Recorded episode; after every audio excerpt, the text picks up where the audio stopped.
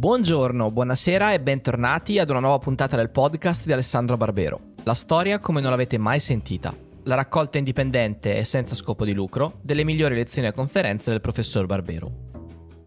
Oggi ascoltiamo una diretta particolare. Il professor Barbero è stato ospite di Tutti a casa, programma settimanale in streaming su Twitch di Francesco Lancia, dove ha parlato di tutto tranne che di Dante.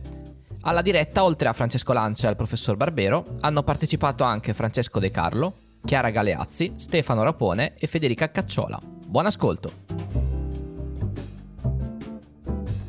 E allora proviamo a chiamarlo al volo, vediamo se ci risponde e eh, vediamo perché tra l'altro non abbiamo fatto nessuna prova, quindi poteva, potrebbe anche essere un profilo fake, non lo so, adesso lo, lo scopriremo tra un attimo. Invece forse c'è.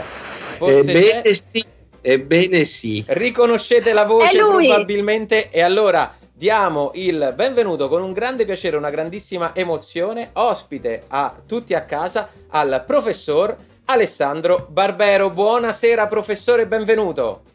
Buonasera, ma lei non è Zoro, vero? No, no, no. assomiglia la sua voce assomiglia a quella di Zoro in modo assolutamente impressionante. Ah, la, la, ringrazio, lo prendo come un complimento. Come te che sia un ma comunque, vabbè, va, bene, va bene, va bene. Allora, eh, professore, benvenuto. Sarebbe stato bello se avesse detto, ah scusi, allora ho sbagliato numero e metteva giù. certo. Sarebbe stato anche molto rapido ed efficace. Um, dunque, spengo una luce o due dietro di me. Va bene, momento... non c'è fretta, professore, tanto siamo in una situazione assolutamente amichevole, quindi faccia pure ciò che deve, non si preoccupi. Che bella casa. che ne dici? allora, professore, io ovviamente eh, presento lei ai nostri rete spettatori, ma eh, non c'è bisogno di presentazione perché lei è uno storico, è un professore eh, mediovalista, è professore presso l'Università del Piemonte Orientale, ma soprattutto è un divulgatore da, che credo faccia degli incantesimi perché qualsiasi cosa eh, lei divulga noi la staremmo a sentire per ore ma questo probabilmente lei già, già, lo sa professore. E questo è il suo ultimo libro che io ho qui fisico perché da fan l'ho proprio comprato fisicamente. Eccolo qua Dante e se potete eh, leggetelo. Però è giusto che io spieghi anche a lei professore dove è capitato prima che si guardi attorno e si penta di dov'è. Eh, allora tutti a casa. sono già pentito. È già pentito giusta, giustamente. Allora, Tutti a casa è un eh, non programma nato il primo giorno della quarantena, quindi il 9 marzo 2020, ormai un anno fa, in cui un gruppo di amici comici e autori si è detto, senti, accendiamo le webcam convinciamo le persone a stare a casa, facciamo nel nostro piccolo, uniamo le nostre fanbase e poi piano piano è diventato un programma che ci ha aiutato a capire un po' anche cosa succedeva attorno a noi. Abbiamo avuto ospite Mario Monti, Roberto Saviano, ehm, Linus, Serena Dandini, insomma è diventato proprio un piccolo programmino e siamo in onda su Twitch in questo momento che è una piattaforma di streaming. Oltre a me, Francesco Lancia, che sono insieme a Francesco De Carlo, che vede a fianco a me eh, i due ideatori del, del programma, lui è uno stand-up comedian, io sono un autore, vicino a me c'è Chiara Galeazzi, anche lei autrice comica, sotto di me Stefano Rapone, altro comico stand-up comedian, e, e a fianco Federica Cacciola, anche lei comica, e, eh, autrice e conduttrice. Tutti accomunati dall'essere grande fan suo, professore, lo diciamo, così eh, gliel'abbiamo detto, tant'è che l'abbiamo provata a invitare durante la prima quarantena avevamo un sacco di domande da fare sul parallelo peste-pandemia, poi abbiamo scoperto che gliel'hanno fatte tutti. È questa... bene, quindi ha fatto benissimo a rifiutare quella esatto, esatto, e adesso che eh, diciamo siamo in una fase 3, 2 o 3, eh, possiamo farci una chiacchierata molto più tranquilla. Intanto la prima domanda, quella di rito che facciamo a tutti è come sta professore? Così così, un po' stufo perché avendo commesso appunto l'errore di scrivere un libro su Dante nell'anno dell'anniversario di Dante, eh, per carità, quando, quando, poi mi arriveranno le royalties dalla, dalla, terza, tutto questo malessere che attualmente provo passerà. Però sul momento sono francamente non ne posso più. Dante. Bene, perché noi abbiamo preparato un'ora intera su Dante, professore. No, eh sì, perché siamo tutti dantisti qua, quindi ci tenevamo. Tutti dantisti. Allora, no, in realtà sarà una chiacchierata, professore, molto tranquilla. Ovviamente ognuno di noi avrebbe 7 miliardi di domande di, di, tutti i tipi, però ho dovuto intanto fare a botte tra di noi per decidere chi voleva partecipare a questa, a questa diretta, quindi sarà veramente una chiacchierata, una chiacchierata serena. Anche tante persone in chat che ci seguono e ci scrivono e le fanno ovviamente i complimenti. Io la prima domanda che, che le faccio, professore, ehm, è nata giovedì scorso durante una puntata di, di questo programma. Noi siamo tutti comici e quindi ci interrogavamo su eh, il senso dell'umorismo, sulla risata e ci siamo accorti che c'è una eh, enorme differenza fra la cultura anglosassone per quanto riguarda il senso dell'umorismo e eh, diciamo la cultura nostra, quella mm, non anglosassone italiana, diciamo così. E senza averne alcuna competenza, perché noi questa, eh, questo siamo, ci siamo lanciati in una possibilità, ma probabilmente avrà qualcosa a che fare con la riforma, con Lutero, probabilmente c'è entrato qualcosa nel ragionamento, uh, quella, que- quell'evento lì. Uh, lei che cosa ne pensa, professore? C'è qualcosa che lega la risata, l'umorismo, la differenza culturale in questi termini tra Italia e mondo anglosassone rispetto alla riforma protestante? So che è una domanda così per partire subito a botta, però Mazza. è una domanda che c'era venuta e boh, io le, la faccio perché poi non so quanto tempo abbiamo come dire, eh, ogni domanda avrà la risposta che si merita, quindi voi non fatevi problemi. No, no, no, no. Vi vengono in mente.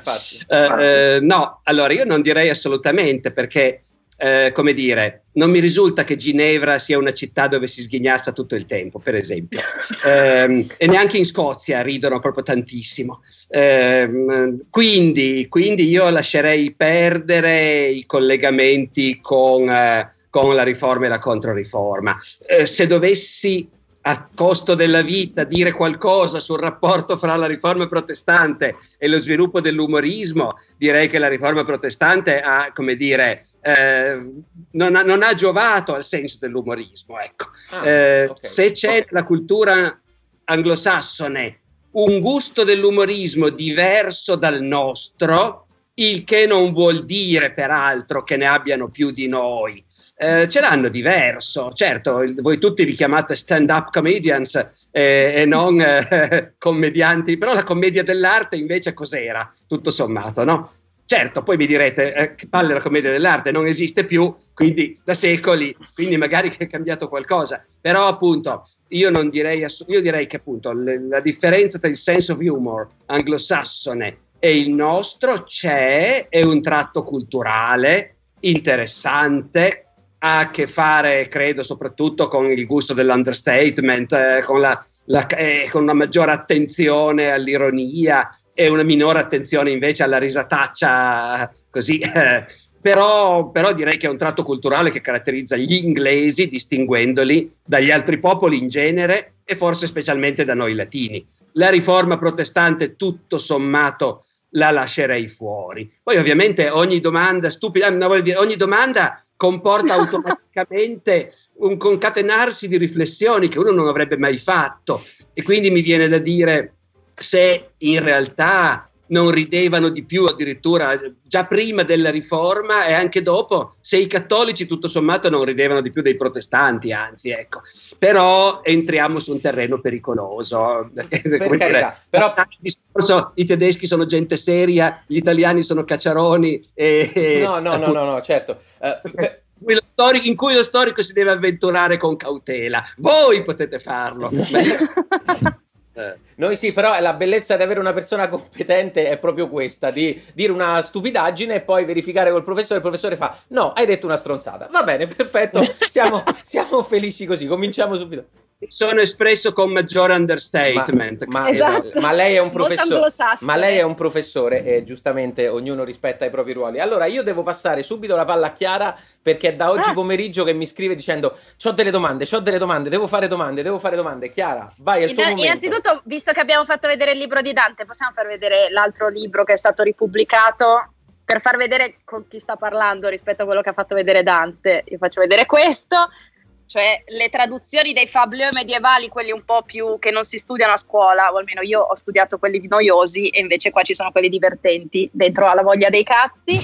Ehm, io ho una domanda, se, sempre, sta sempre un po' dentro all'ambito della comicità, diciamo, e prendo un tema di cui abbiamo parlato noi ogni tanto, e cioè il tema della satira.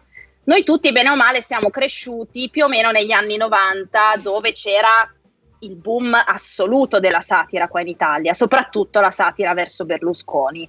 anche all'inizio degli anni 2000, comunque la comicità era molto, per lo più orientata alla satira e per lo più satira contro Berlusconi, che ha avuto poi anche delle conseguenze politiche rispetto a cose che ha fatto Berlusconi. Però insomma era una satira contro Berlusconi che lo attaccava e veniva ascoltata, veniva seguita. Però poi Berlusconi, il presidente del Consiglio, l'ha fatto per anni, è stata forse una delle figure più importanti e più potenti della politica italiana negli ultimi anni e questo diciamo a prescindere da quello che veniva detto. Per cui una riflessione che potrebbe nascere è che la satira sia essenzialmente inutile. Cioè, la si fa, è molto bella, è molto importante, mm, guai se non ci fosse, però non è che cambi proprio i destini di un paese o di una situazione politica. Io mi chiedevo se nella storia è mai capitato che la satira abbia avuto in realtà un ruolo importante in, uh, in cambiamenti politici o cambiamenti sociali o anche se in un certo senso attraverso la satira noi a oggi pensiamo delle cose di determinati personaggi storici che magari non sono vere. Penso al caso di Maria Antonietta della frase se non hanno il pane mangino le brioche, che però a quanto pare se non sbaglio, lei non ha mai detto, o magari, magari sì, non lo magari so. No, però è più, siamo più nel campo delle fake news che in quello della satira. No. Sì. Eh, no, ma diciamo così, la satira ha, ha spesso accompagnato, mi, sembra di capire che la sua domanda cela questo tipo di retroterra. Noi non siamo mica dei cialtroni che stanno lì soltanto per far ridere la gente. Noi vorremmo eh, fare. Esatto, noi vorremmo avere un effetto. Insomma. Vorremmo sapere eh. dalla storia se ci sono casi in cui noi abbiamo fatto cadere i governi. Eh, allora, intanto, intanto bisogna aver chiaro che la satira non è sempre necessariamente contro il governo, ma può essere anche, come dire, al servizio di un'intera, di un'intera società che è impegnata in uno scontro contro un'altra società dico questo perché questo benedetto anno 2021 non è soltanto l'anniversario di Dante, ma è anche per disgrazia l'anniversario di Napoleone. Avete presente il 5 maggio e i fu, eccetera. Allora, eh, e allora per ragioni varie mi, sto, mi, devo occupare un po' di Napoleone. Una delle cose più divertenti chi, per chi si occupa in questo momento di Napoleone è che su internet si trova in immensa quantità eh, si trovano le stampe satiriche che venivano prodotte in Inghilterra al tempo di Napoleone.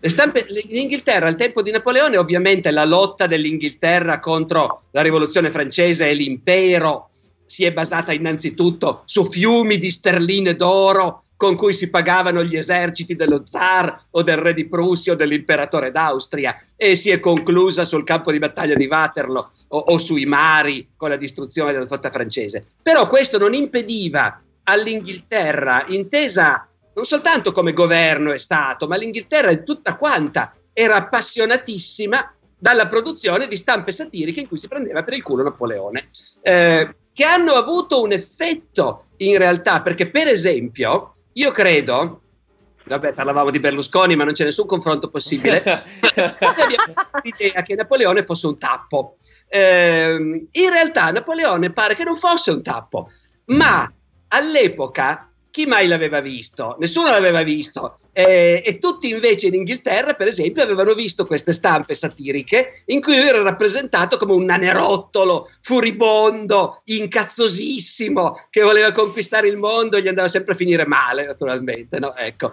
E quindi da lì è nato. Napoleone rimarrà per sempre un tappo. Ehm, poi direi ancora questa cosa io ho letto di recente un libro di cui sarebbe bellissimo se mi ricordassi l'autore e il titolo, o anche solo l'editore, invece nulla di tutto questo, se no glielo consiglierei vista la sua curiosità. È un libro, ma è uscito però già una ventina d'anni fa, l'ho comprato dal libraccio in una libreria di libri vecchi, mm-hmm. insomma. È un libro di un inglese, o di un americano, ma credo di un inglese, eh, dedicato sostanzialmente a come le barzellette hanno fatto cadere l'Unione Sovietica.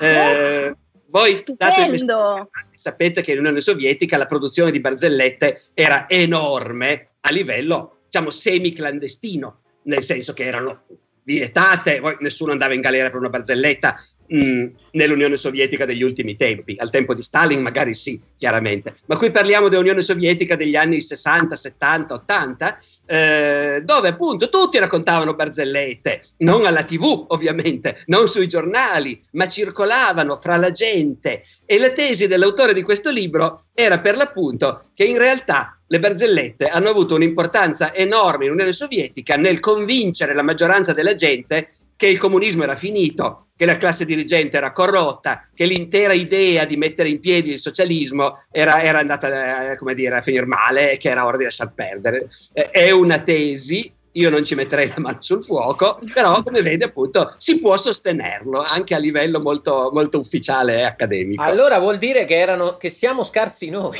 cioè, se, se non allora riusciamo a cambiare il mondo no? vuol mm. dire che siamo scarsi noi. È quindi era vero quando dicevano una risata vi seppellirà. In, in realtà siamo in una società mh, mm, che riesce bene o male a garantirsi un consenso, un largo consenso cioè, guardate anche come reagiscono, come reagiscono, oggi gli italiani alle misure che limitano le, le, la possibilità di movimento, eccetera. C'è una parte di italiani che sono sempre più furibondi e non ne possono più e a rischio di sentirsi dire che a loro non importa niente dei, dei morti, appunto, e che vorrebbero riaprire. Ma in realtà c'è anche un'enorme fetta di persone che sono assolutamente favorevoli, favorevoli, qualunque misura, qualunque lockdown va bene, eh, nella nostra società non c'è un, un senso, un, come dire, un potenziale in questo momento, mi sembra, di, di rifiuto dello Stato, del sistema. Laggiù in Unione Sovietica si trattava effettivamente di un sistema, come dire, unico al mondo, un esperimento. Era molto facile dire io no, sono contro, non ci credo. Eh, ma da noi sei contro cosa? Puoi essere contro il governo del momento. E lì, lì però appunto tutti ci ridiamo dietro. Eh, il governo Draghi ha già prodotto una quantità di vignette, battute, barzellette eh, straordinaria. La, la, mia è quella del, che riprende il famoso quadro della morte di Marat. Marat è il rivoluzionario francese, no? Sì, sì. È stato appugnalato mentre stava nel bagno, nella tinozza. È un famosissimo quadro dell'epoca. Si vede Marat riverso con un foglio in mano perché stava lavorando. Lui è un giornalista e la didascalia è io dopo aver letto la lista dei ministri del governo eh, eh, però appunto il governo Draghi ahimè non cadrà per questo ecco. allora professore forse, forse la, la, nostra abilissima chat ci ha trovato il libro di cui parlava. Adesso io le faccio vedere la copertina e lei mi dice se è, quel, è questo eh, che si chiama Hammer and Tickle. Però... Hammer and Tickle eh, letto in italiano, ma credo proprio di sì. The Story of a ma... Political System.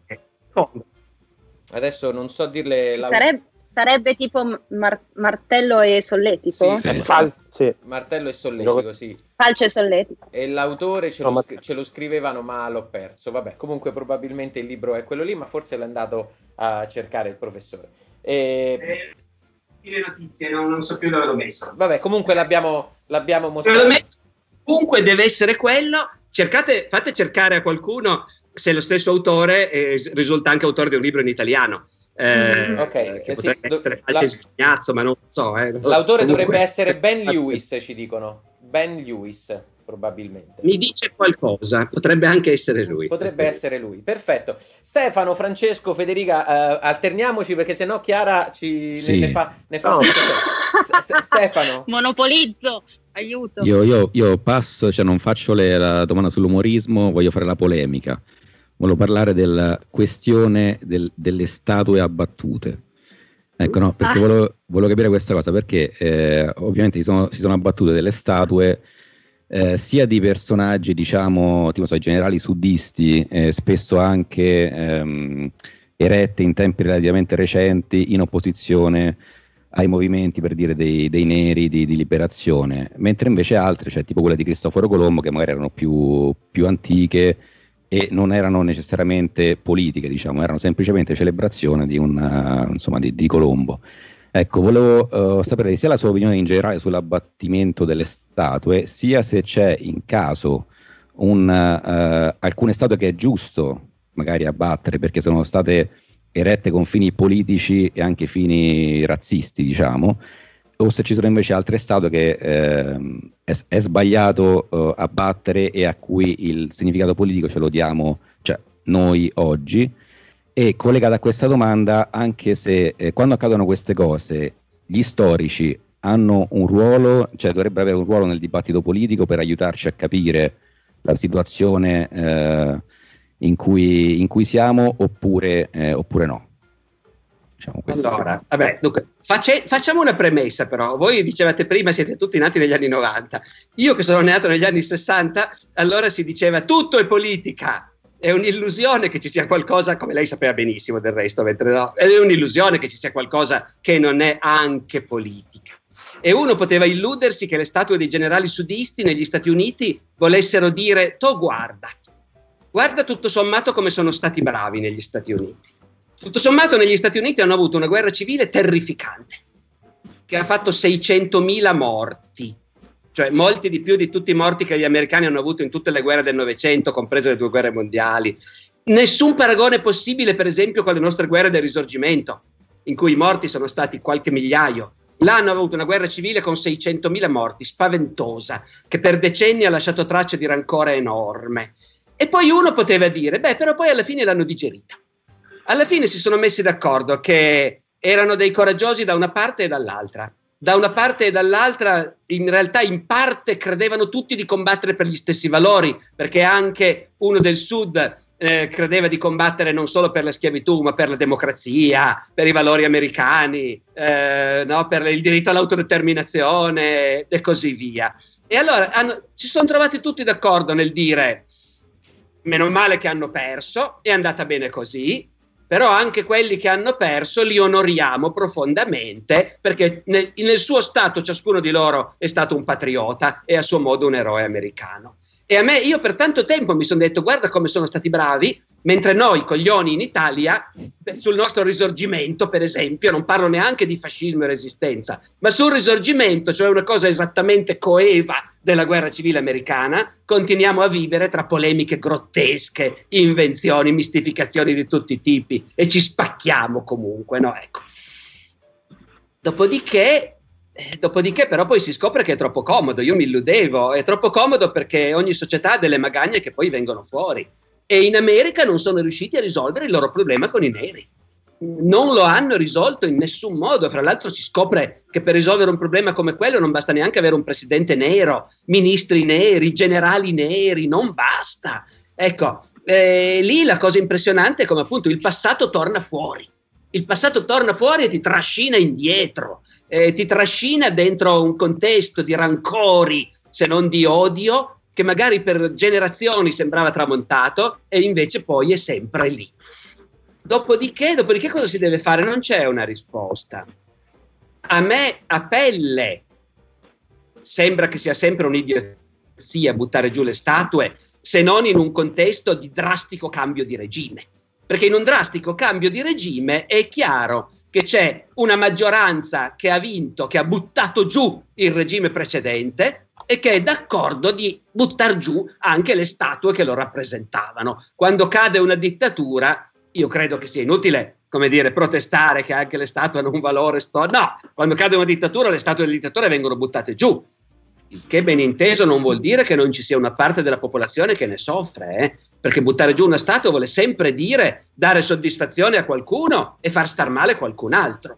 Però quando cade una dittatura è, fa parte delle regole del gioco, eh, così come le dittature fanno proliferare le statue, eh, ce ne sono molte di più delle dittature di statue del presidente in carica. Ecco, noi per fortuna le statue di Draghi non le abbiamo ancora in giro nelle nostre città. Eh, anche nell'impero romano, che era un impero della propaganda più servile e abietta, ovunque c'erano le statue dell'imperatore. Se poi però gli facevano la pelle, dappertutto la prima cosa che facevano mandavano gli scalpellini a tirar giù tutte le migliaia di statue che quello si era fatto fare. Quindi questo va bene. Ma quando in un paese, pur lacerato da conflitti, che però per tanto tempo ha considerato che dei personaggi fossero parte della sua storia e che valesse la pena di ricordarli. Eh, e qui faccio una, inter, faccio una parentesi. Certo che noi abbiamo questo difetto, che crediamo che quando si fa una statua a qualcuno vuol dire che quello lì era perfetto e quando poi si scopre che invece aveva anche dei difetti, allora ah, giù la statua. Eh, questo però è un atteggiamento infantile, diciamo, non, in una società matura lo si eviterebbe. Eh, non è che perché si scopre che Churchill era razzista, allora la, la statua a Churchill a Whitehall non l'hanno fatta perché opprimeva i sudditi delle colonie. Eh, e neanche perché non ha mandato il grano nel Bengala durante la guerra perché serviva altrove e nel Bengala la gente moriva di fame. Eh, la statua a Churchill l'hanno fatto perché ha sconfitto il nazismo. E, e, in quel caso andare a dire sì, però ho scoperto che Churchill non mi piace proprio così tanto come credevo. Aveva anche dei difetti, ha commesso anche degli errori e allora la buttiamo giù. È evidente che è una ricetta per non fermarsi più. Ecco, quella è la cosa che a me un po' a pelle dà proprio fastidio, perché a livello di logica non ci si ferma più assolutamente, chiaro. Così come non ci si ferma più assolutamente una volta che si è deciso che il casting deve essere color blind e quindi, e quindi si fa Bridgerton e gli aristocratici inglesi del Settecento possono benissimo essere interpretati da attori di colore. Ottima idea.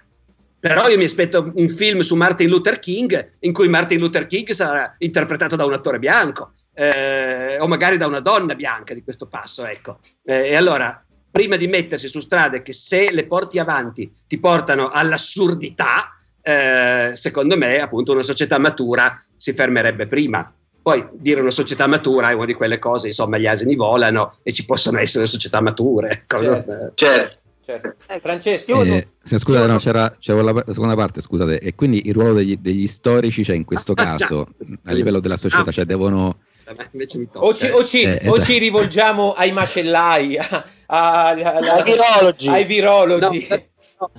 Sai qual è il problema? Il problema è che quando succedono queste cose, succedono nell'attualità per preoccupazioni di attualità.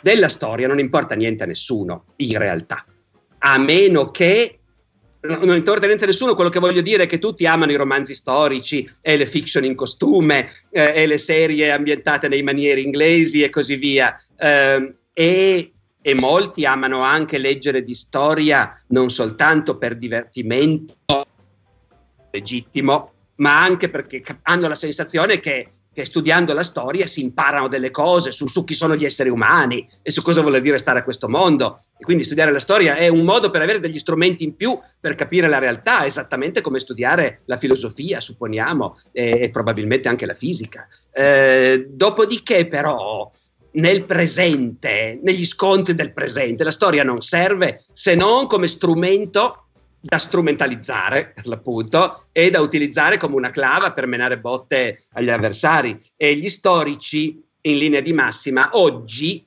eh, dato che non rischiano né la galera né di perdere lo stipendio eh, si chiamano fuori in altre epoche gli storici venivano reclutati non solo per strumentalizzazioni bieche, eh, anche per strumentalizzazioni in buona fede. Parlavo del risorgimento. Il risorgimento è stata una pagina straordinaria della nostra storia, ma anche piena di contraddizioni naturalmente e, e di momenti oscuri, è ovvio. Stiamo parlando di una pagina della storia d'Italia. E, quando mai si può immaginare che ci sia stato un periodo in cui non c'erano anche enormi contraddizioni, sbagli, crimini? Ovvio. E con tutto questo il risorgimento è stata una grande pagina.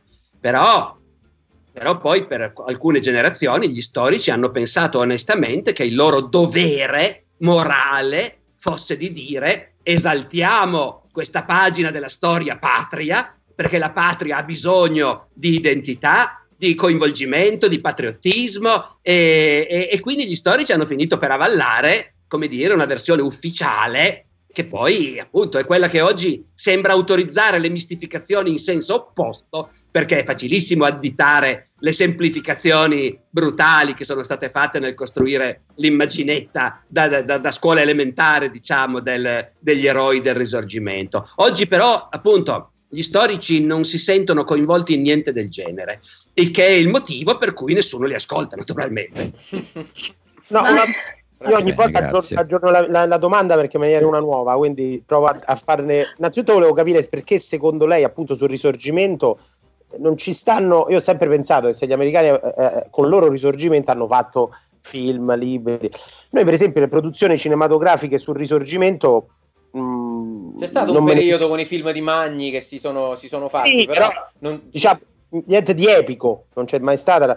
Qual è il motivo esattamente perché non c'è una memoria condivisa, probabilmente? O... Cioè, non è una grande o occasione per, per... O perché, per citare Boris, è una ferita ancora aperta per gli italiani, che non, ri... non, si può scherzare sul risorgimento. Non è, non è strano, secondo lei, professore? Eh, sì, però intendiamoci, il nostro paese è indietro in, in, in, in tanti ambiti. Eh. Voglio dire, ci sono tanti ambiti della vita americana in cui uno può dire tu guarda, guarda che serie meravigliosa che fanno sugli avvocati di Chicago. E perché noi non abbiamo delle serie vendute in tutto il mondo sugli avvocati di Napoli o di Milano? chiuso, eh? Eh, invece siamo, esatto. no, non, siamo, non abbiamo la stessa potenza di fuoco che hanno gli americani. E allo stesso modo anche il nostro passato non, eh, non, siamo, non, siamo, capaci, noi siamo un piccolo paese con mille problemi, come dire, non è il paragone con, il, con, appunto, con quello che fanno gli americani con il loro passato non, non può reggere indubbiamente. Dopodiché, dopodiché sì, è vero, ci sono, ci sono stati dei momenti, eh, ci sono stati dei momenti in cui il risorgimento sembrava comunque il momento in cui collocare delle grandi storie. Penso anche a Senso di Visconti, per esempio, non solo ai film che diceva Francesco, appunto, nell'anno del Signore, sì. eh, le cose lì, no? Ecco. Eh, dopodiché, però, appunto, il problema è che noi, noi viviamo in un mondo dove ciò che è accaduto negli Stati Uniti è cosa di interesse mondiale e ha un mercato mondiale. E ciò che è mm. accaduto in Italia non ce l'ha.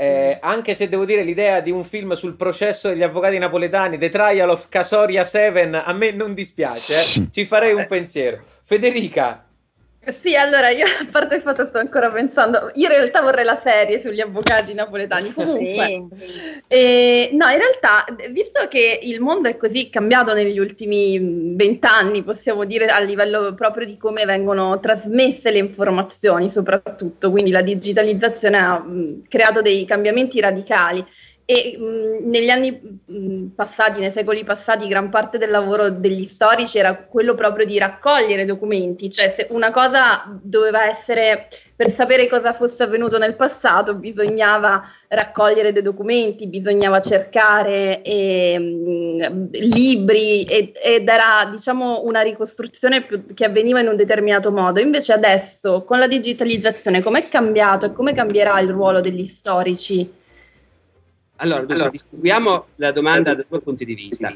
Sì. Eh, cioè, tra chi sta studiando adesso il passato, in che modo è cambiato proprio il quotidiano del nostro lavoro, e cosa invece succederà agli storici del futuro che dovranno occuparsi del, dell'epidemia del 2020-2021 e, e, avranno a disposizione un altro tipo di materiale rispetto a quello che posso avere io se voglio studiare i Longobardi, per esempio. No? Ecco. Esatto. Eh, non, non, aveva, non, aveva, Facebook o internet, cioè non, non c'era modo, no?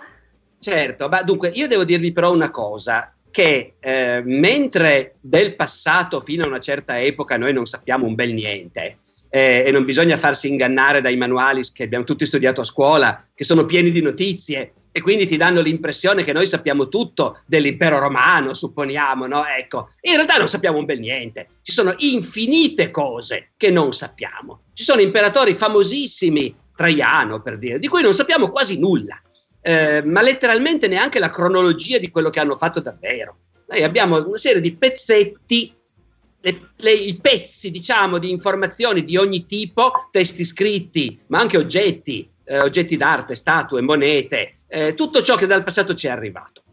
Ma a un certo punto la quantità di materiale prodotta dalla società ha cominciato ad aumentare in modo esponenziale e questo è successo già prima di internet.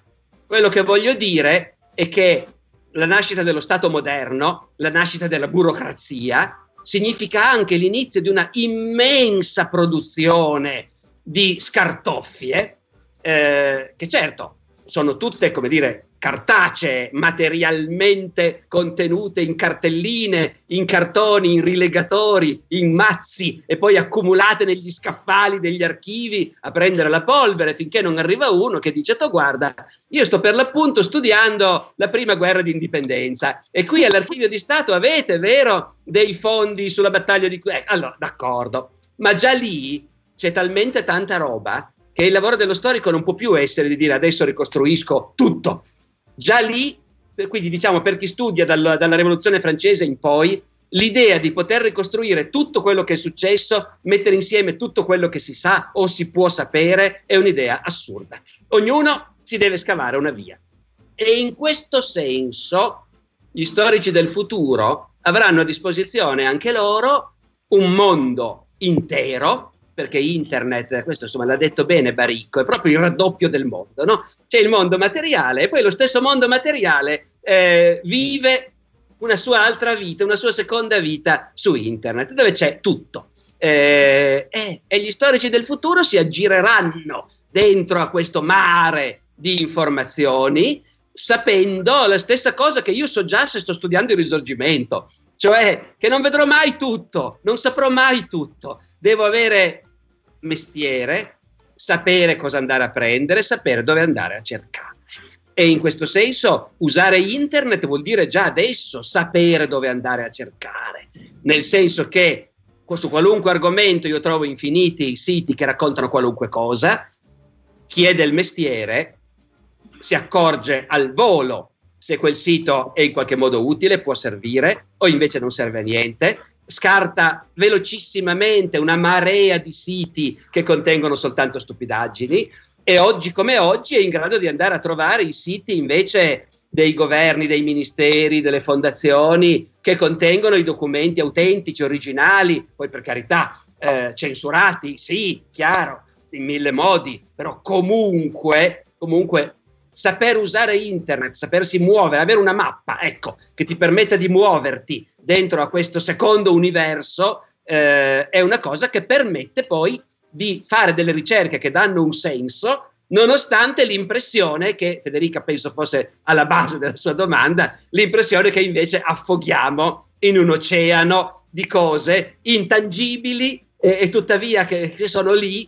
e dentro le quali noi rischiamo di restare quasi imprigionati. Ma anche i fatti che capitano dall'altra parte del mondo, no? Mi sembra sempre ci sia, cioè, allora il fatto lo sanno tutti, praticamente immediatamente rispetto a degli altri tempi, c'è una cosa che avviene dall'altra parte del mondo, la si sa nell'immediato, ma è sempre molto difficile riuscire a capire e, e distinguere cosa sia successo veramente, cosa stia accadendo realmente, perché c'è una quantità di informazioni eh, sì, sì, però intendiamoci, eh, il punto di partenza consiste nel sapere che non tutto quello che leggi è vero. Certo. Questa che può sembrare una cosa ovvia, vi vedo tutti annuire con entusiasmo, eh, o perlomeno annuire pensosi, e non è ovvio per niente, la grande maggioranza della gente non lo sa.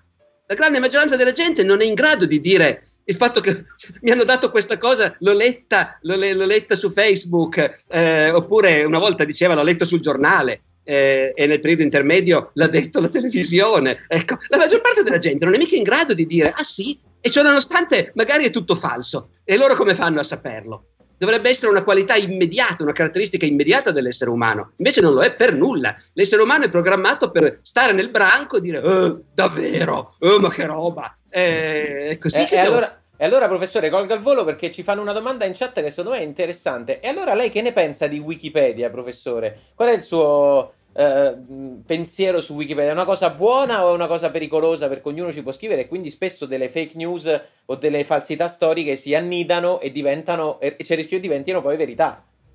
È una cosa buona e giusta Wikipedia per il semplice fatto che in realtà è sempre stato vero che ognuno può scrivere tutto quello che vuole. L'unica differenza è che una volta non avevi internet, ma se tu volevi scrivere un libro in cui sostenevi che la resistenza faceva schifo e i partigiani erano dei criminali e invece i fascisti erano dalla parte giusta, questo hai sempre potuto farlo anche prima del defunto Giampaolo Pansa. Eh, uno negli, nell'Italia degli anni 50 era pieno di fascisti che pubblicavano libri e nessuno glielo impediva, in cui dicevano tutto quello che volevano. Certo, diciamo, c'erano più filtri. Uno potrebbe tendere a dire prima di arrivare a pubblicare un libro ci sono molti più controlli, tutte balle. È pieno il mondo di libri che contengono cose totalmente false e tendenziose e faziose. Su internet ce ne saranno molte di più, ma ci sono anche molte più cose vere comunque in ogni caso. Di nuovo, tutto sta sempre nel fatto che tu devi avere, devi sapere dove ti stai muovendo. Wikipedia a priori era una scommessa, ma è una scommessa vinta.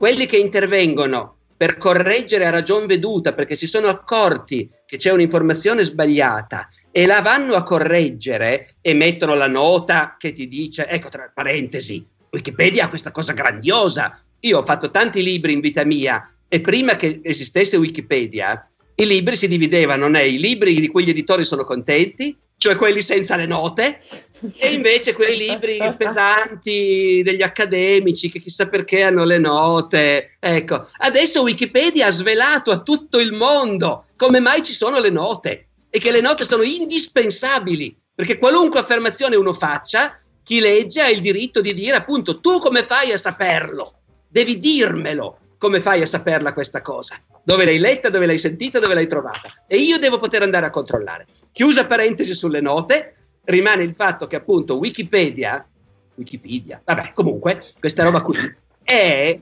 si è rivelata un luogo dove per un cazzone che arriva a scrivere delle scemenze per divertimento, ci sono 999 persone sincere e, e, veramente coinvolte dalla cosa che vanno immediatamente a correggerlo. Poi è chiaro che quando si tratta di alcuni argomenti di estrema e drammatica attualità, tipo appunto Savoia e Borboni, per esempio. allora sì. può venire fuori qualunque cosa e diventa difficile frenare, però anche lì appunto l'utente deve sapere se quello che sta vedendo, il buon senso e, il, appunto, e magari anche qualcosa di più del buon senso, un minimo di formazione critica, ti permettono di, di usare Wikipedia con enorme vantaggio. Poi certo, me ne rendo conto anch'io, quando il dato è tecnico, apparentemente vero e c'è la nota, uno dice vabbè è così. Eh, ma questo succedeva anche quando le leggevi nei libri le cose, non c'era mica nessuna differenza da quel punto di vista lì. Quindi Wikipedia secondo me è stata una straordinaria scommessa riuscita che, che ha cambiato il concetto di enciclopedia, perché prima le enciclopedie erano interessantissime, ma io non trovavo sull'enciclopedia uh, una voce dedicata alla via in cui abito, eh, che mi racconta quella via da quando si chiama così e perché, eh, e ci trovo le, le, biografie dei grandi uomini, ma non di tutti quelli che hanno fatto qualche cosa nella storia, come invece ormai sta cominciando a succedere.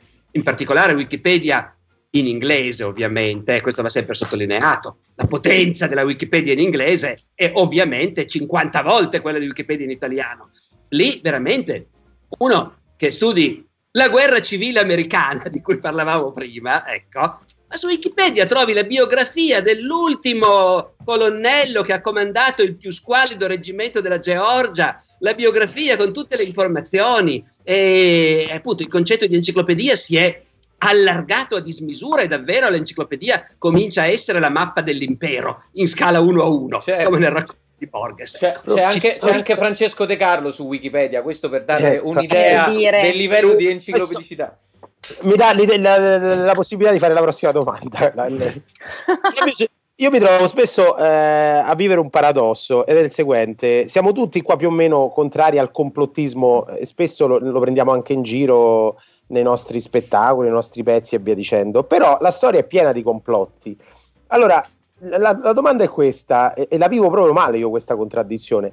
Cioè, non c'è da, da una non è che prendere in giro i complottisti sia, sia solo un modo per sentirsi un po' più intelligenti noi e si butta il bambino insieme all'acqua sporca e quindi anche la capacità critica di eh, giudicare il presente in maniera un po' più autonoma non sono un complottista. Eh. No, no, allora, no, secondo me invece è assolutamente giusto prendere le distanze dal complottismo, dobbiamo intendere ovviamente come lo definiamo, cioè non è complottismo dire a un certo punto i, i, gerarchi che componevano il Gran Consiglio del fascismo hanno cominciato a incontrarsi in segreto per discutere fra loro se non era il caso di buttare via il duce e, e, e tirar fuori l'Italia dalla guerra. E quello è stato un complotto ci sono rari casi nella storia di complotti che riescono e di cui quindi si viene a sapere. E, eh, una prima cosa che va detta è che invece la grande maggioranza dei complotti non se ne sa nulla, per definizione. Per Il difetto del cioè complottismo è proprio questo.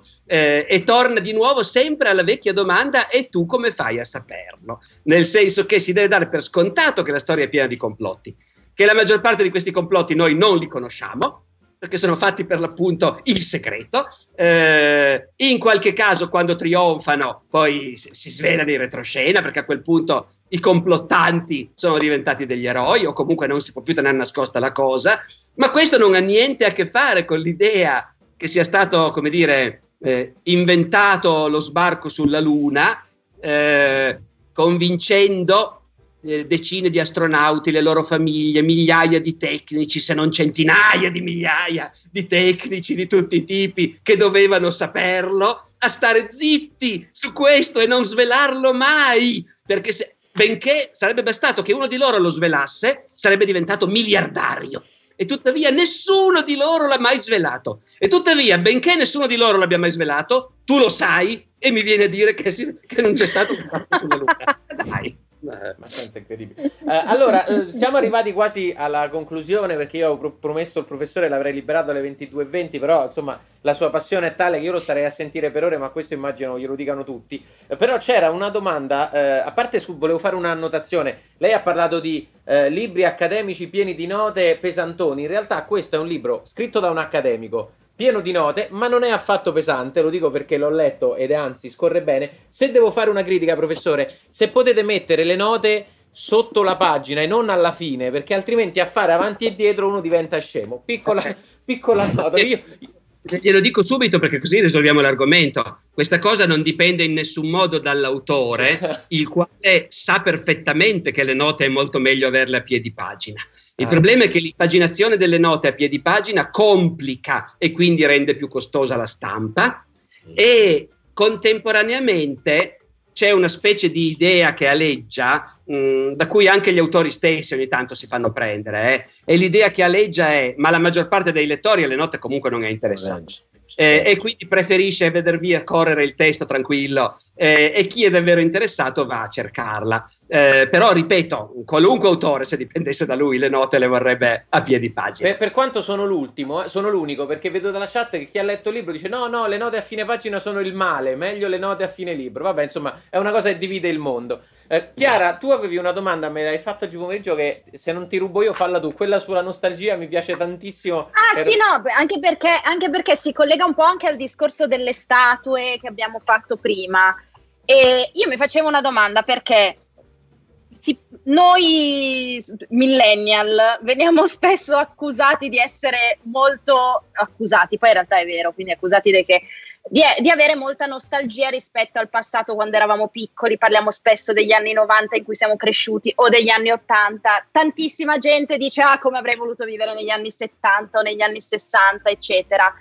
Ci sono altre persone che hanno nostalgie di altri periodi storici del Novecento, ma non, non li tocchiamo in questo momento. E in più diciamo che è un po' di decenni che esistono diciamo, istituzioni che si occupano anche di tutelare il passato, cioè, esiste l'UNESCO, ci sono siti che sono eh, patrimonio dell'umanità, ce ne sono sempre di più, in Italia sono tantissimi, eccetera. Io mi chiedevo una cosa, cioè le teche, nella... le teche. Esatto, cioè ci sono interi segmenti della programmazione della RAI che vengono dedicati alla televisione degli anni 50. Con le persone 60, che guardano 60. e dicono quella era televisione bella, ah, non questa. Sì, quelli erano i bei tempi, come si viveva bene allora, con mille lire facevi, eccetera, eccetera, eccetera, tutte quelle cose lì. Oppure, ah, io mi ricordo quando le cose costavano il lire, costavano la metà e abbiamo 30 anni, che vita orrenda in più non abbiamo neanche tanta prospettiva del futuro, quindi vabbè, insomma, però questi sono problemi nostri. Io mi chiedevo, nella storia, le persone avevano nostalgie, dicevano tipo, ah, quando c'erano i sesterzi, costava tutto la metà, no, non lo so. Cioè, comunque, si provava nostalgia, prima domanda, e secondo, quando è che è diventato importante il patrimonio storico perché l'impressione che ho io è che arrivava l'imperatore e diceva ok adesso buttate giù tutto e rifacciamo l'urbanistica di questa intera città più o meno, poi lo dico da persona che non cioè, studia però storia. Fa- farebbe ridere un monaco che dice, eh, però ai miei... quando ero giovane io, un monaco medievale, certo. quando ero giovane io si viveva meglio. È interessante come domanda, professore. Eh, eh, no, eh, allora, so, in realtà non è una domanda, ragazzi, sono tante sono domande insieme il rispetto per i monumenti del passato è una cosa recente, nel senso che ogni epoca ha sempre avuto l'abitudine di valorizzare le cose nuove, di preferirle ai vecchiumi e di tirar giù la robaccia vecchia per fare delle cose nuove. Poi, per carità, eh, c'è sempre stata anche l'idea quel monumento lì è antichissimo, cioè gli antichi romani andavano a vedere le piramidi, esattamente come ci andiamo noi. Era roba di migliaia di anni prima, esattamente come per noi, che gli anni siano 2000 o 3000, cosa vuoi che cambi? No, ecco. Quindi andavano a vedere le piramidi, ci facevano i graffiti, dicevano sono stato qui, ecco. eh, ma in generale, appunto, in generale gli edifici del passato venivano buttati giù con grande disinvoltura. Il gusto cambiava e la roba del passato sembrava vecchia e giustamente appunto e, e indecorosa. E questa cosa è continuata abbastanza a lungo, cioè ancora nel Settecento eh, Notre Dame, noi, il mondo si è commosso quando Notre Dame uh, si è incendiata e perfino la Guglia, che pure come tutti sappiamo ci ha messo Viollet-le-Duc nell'Ottocento, anche la sparizione della Guglia che vedevamo da sempre, ecco, ci ha angosciati tutti. Ma nel Settecento Notre Dame volevano buttarla giù, per fare un bel tempio classico con le colonne, il, il timpano e così via, come gli piaceva a loro. Se voi girate nelle nostre città, vedrete tanti edifici medievali, chiese soprattutto e palazzi medievali, ma è tutta roba degli ultimi secoli del Medioevo.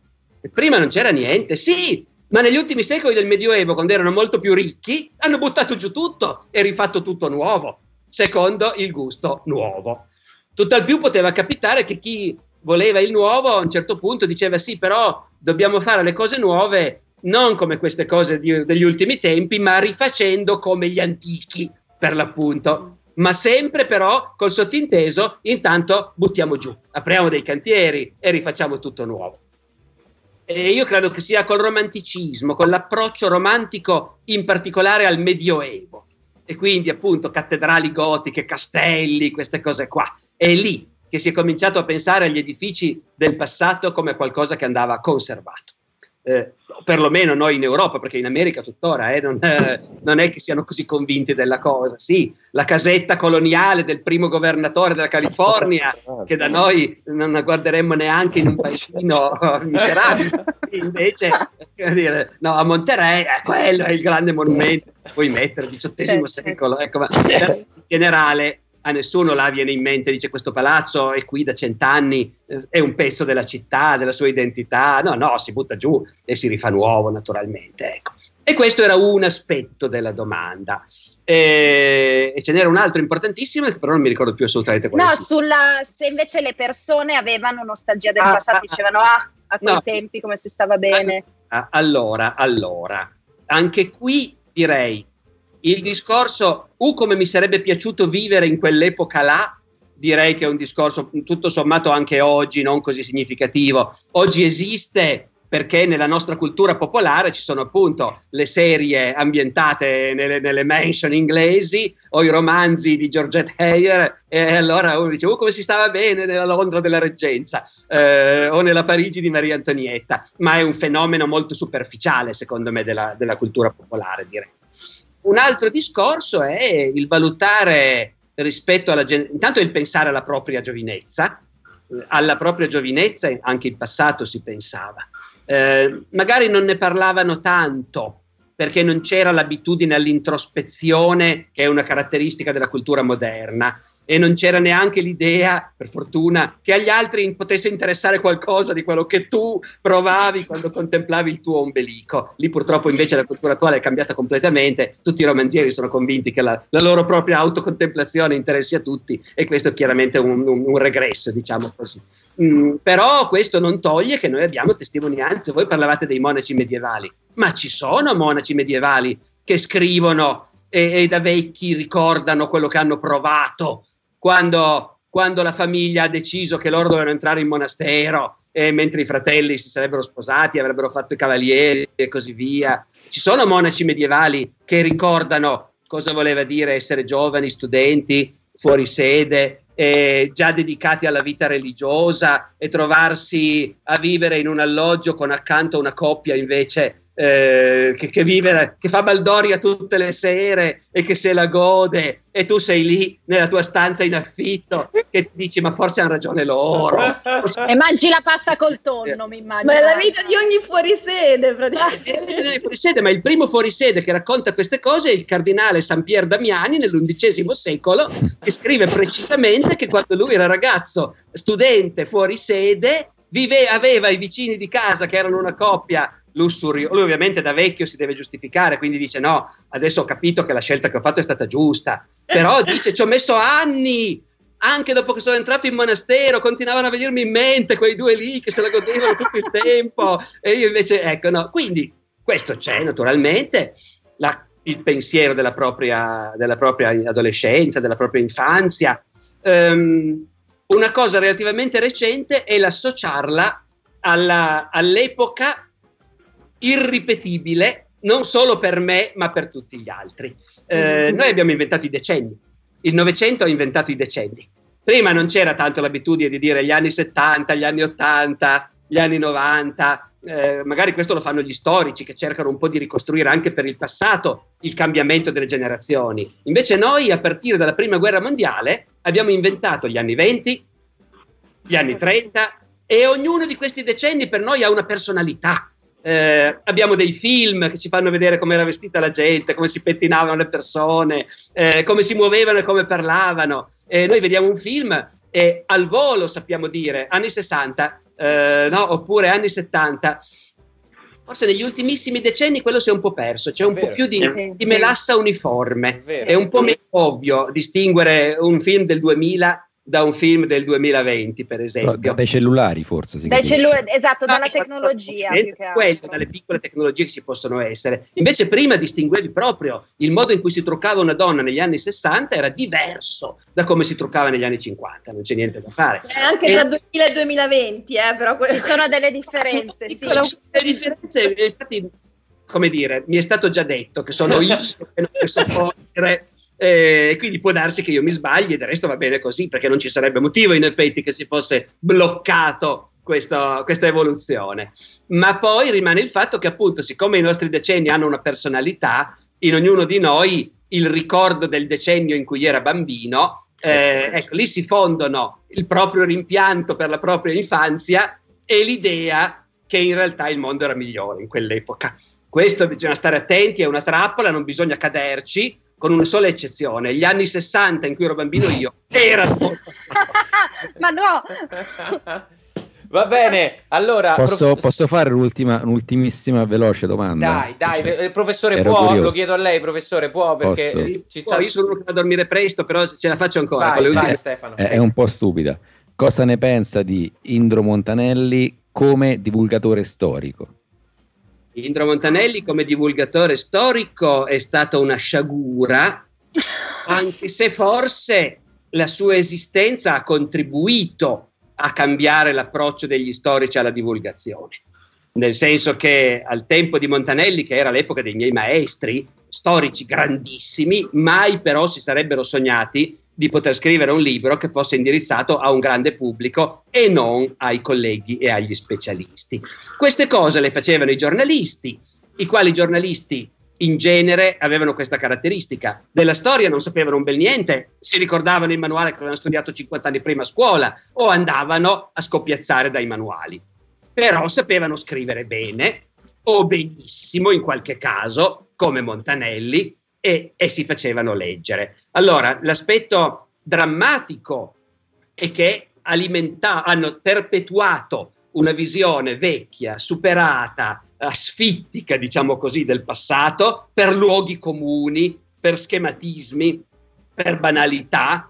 Eh, e questo a noi storici dà fastidio, anche se poi se uno dovesse argomentare come mai è così grave, forse uno potrebbe anche dire chi se ne frega se il grande pubblico crede che ci fossero nel Medioevo la piramide feudale e la servitù della gleba e, e, e noi sappiamo che le cose non erano così, non importa, chi se ne frega dopo tutto, però allo storico comunque quello dà fastidio, ti piangi il cuore a vedere che tutti leggono una versione che tu sai che è invecchiata, superata.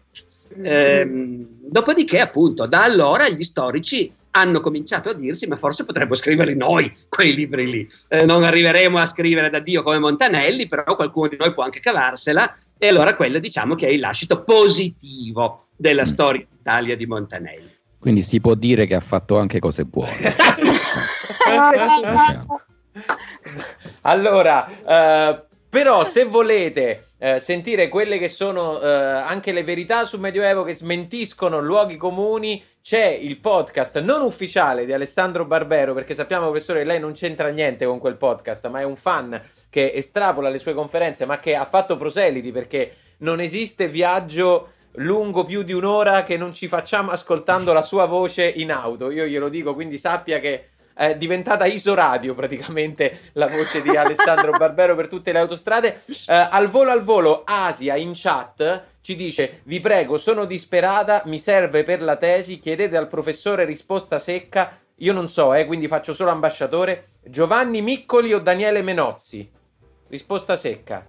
Giovanni Miccoli lo conosco ed è un grande storico. Daniele Menozzi non lo conosco, ma non vuol dire perché io sono ignorantissimo in tanti ambiti che non sono quelli miei di ricerca. Sì, figuri Quindi, noi.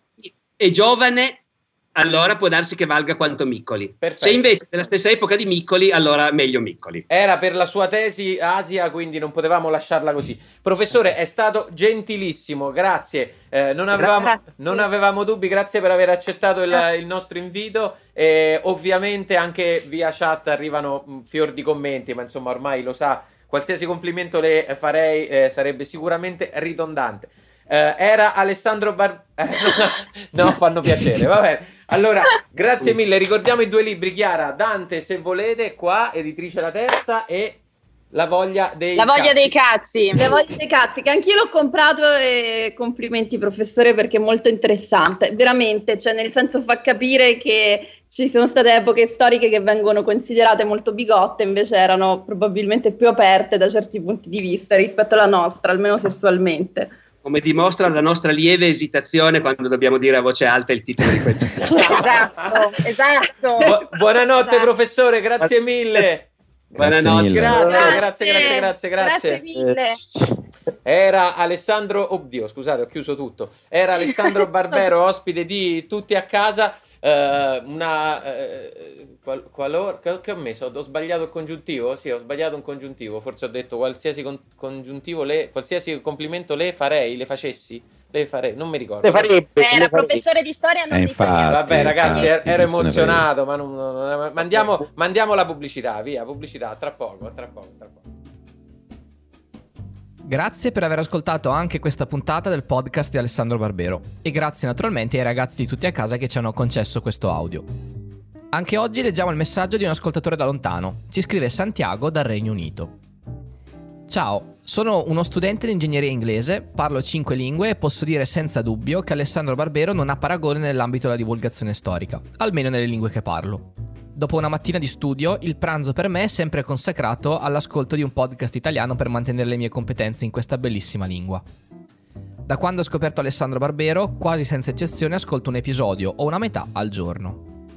Prima di conoscere Alessandro non avevo mai ascoltato un podcast di storia in vita mia, ma il suo entusiasmo e abilità a raccontare le storie ha subito catturato la mia attenzione. E come se questo non fosse abbastanza, parla chiaramente e con così tanta emozione che posso intuire il significato che delle parole che non ho capito, tipo spazzare via o spaccare. Ho avuto la, anche la possibilità di partecipare ad una conferenza di Alessandro organizzata dalla Società Italiana della mia università. Ringrazio infinitamente Alessandro Barbero e aspetto con anticipazione il giorno in cui Netflix lo chiamerà per una serie. Grazie Santiago, ogni tanto qualcuno mi chiede perché non esista una traduzione in inglese di, que- di questi podcast ma in una lingua diversa dall'italiano non funzionerebbe. Non siete tutti quanti d'accordo? Continuate a scrivermi a info-barberopodcast.it ed ogni settimana selezionerò una o due email da leggere in questo spazio. La musica è, come sempre, la bossa antigua di Kevin MacLeod in Competech.com, pubblicata con licenza Creative Commons CC BY 4.0. Ci sentiamo la settimana prossima con una nuova puntata del podcast di Alessandro Barbero. Ciao!